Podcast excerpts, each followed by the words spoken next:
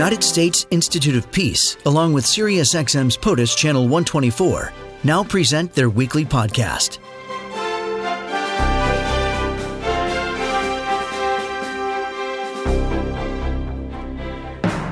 If you didn't know it, once again, Vladimir Putin is the president of Russia and his fourth term, and he has been the only man in charge, well, either as prime minister or as president since the beginning of the century. And he, once again, will have six years to do what he wants to do. We wanted to put in perspective his accession or re-accession to power. And Will Bill Taylor's with us. William B. Taylor, U.S. Institute of Peace Executive Vice President, former ambassador to the Ukraine, is with us, tweeting at USIP. Bill, welcome back. Thank you for being here today. Thank you, Tim. It's great to be back. So it seems that Mr. Putin, in his uh, address, focused mostly on the economy. He wants to be top five. What is his status right now? He was reelected, obviously, but give us a sense of where he is in the minds of the Russian people.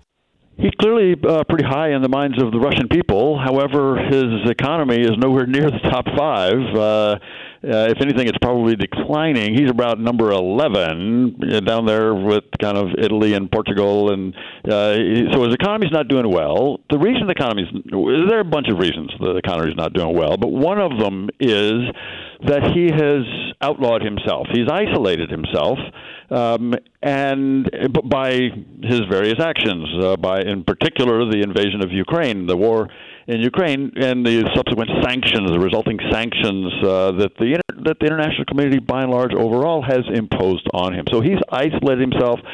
I can understand his uh, his need to say to the Russian people, "Okay, I get it. I'm, we're now going to focus on uh, uh, on your welfare uh, because the Russian welfare is is not doing so well. The sanctions are hurting them." I wonder where his power comes from. I, I, I ask that question in the sense that we see protests, although they're not seen on Russian television. We see protests against his presidency, against the way he runs things, and I just, what, where does his support come from? Is there um, some sort of a structural? Is it uh, former KGB people who are helping him? Is it is it the army that's behind him? Where where does he get his power from?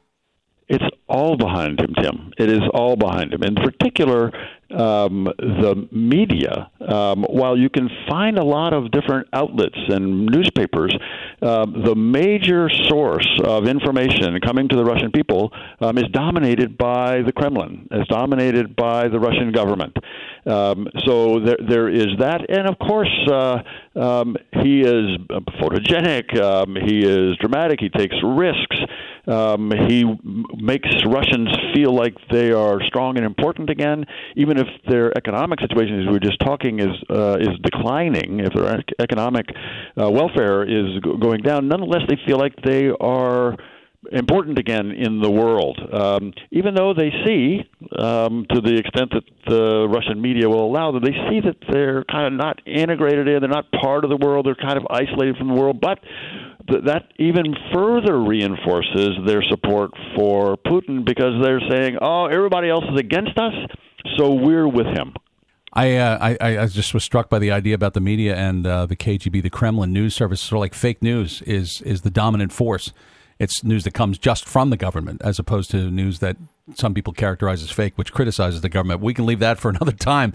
I did want to ask, what you, how would you characterize the relationship between the United States and Russia? I think more specifically between Vladimir Putin and President Donald Trump.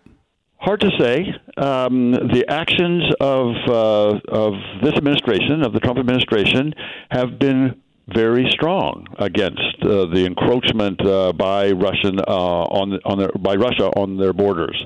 Uh, that is, uh, this administration um, has put on very hard sanctions. The last administration put on sanctions uh, against Russia for their invasion of Crimea, annexation of Crimea, attempted annexation of Crimea, um, their aggression in Donbass um, mild sanctions um, on their meddling in our election.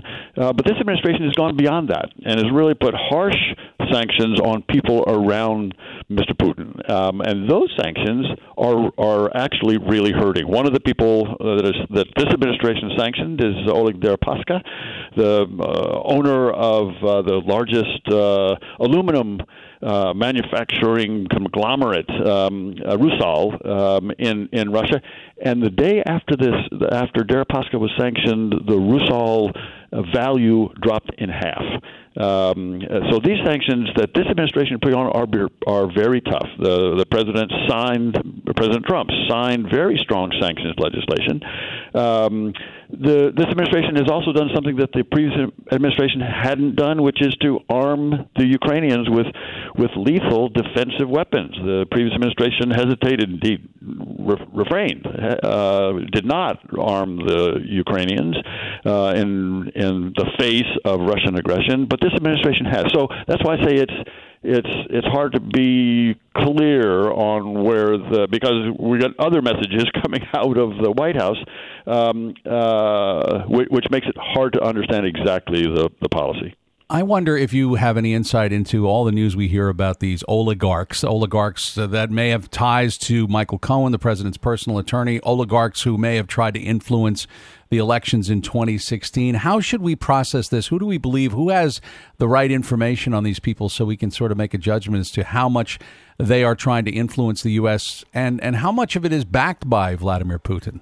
I, we have to believe that most or all of it is backed by Vladimir Putin. Um, the Russian government, uh, under Mr. Putin, clearly the single decision maker, um, has a policy of putting out messages um, through oligarchs, as you say, through the media, as you say, through um, information technologies that come through um, non governmental organizations that are dominated by the government um, across Europe um, and into the United States. I mean, we saw um, a very sophisticated attack um, on the U.S. political system in 2016, and we anticipate that that will happen again because it's not just 2016. It's not just the United States. It, that that sophisticated attack has taken place again um, with the direction. It has to be with the direction of the Kremlin um, across Europe um, um, the Brexit referendum, um, uh,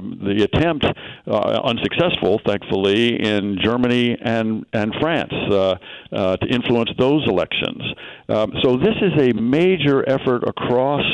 Uh, ac- across the geography of the world, um, and and it is likely to continue. And they're good at it. Um, the thing about the Russians is they can use this technology um, at a very low cost. We've already talked about the, their economic problems.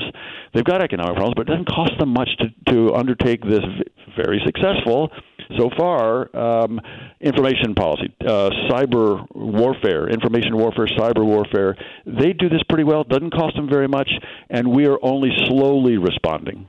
Bill Taylor, I appreciate you spending time with us on POTUS today. Thanks for the perspective. Thank you, Tim. Great to be here. William William B. Taylor, U.S. Institute of Peace Executive Vice President, former ambassador to the Ukraine, joining us, giving us his insight on yet another term in office for Vladimir Putin. He is tweeting at USIP.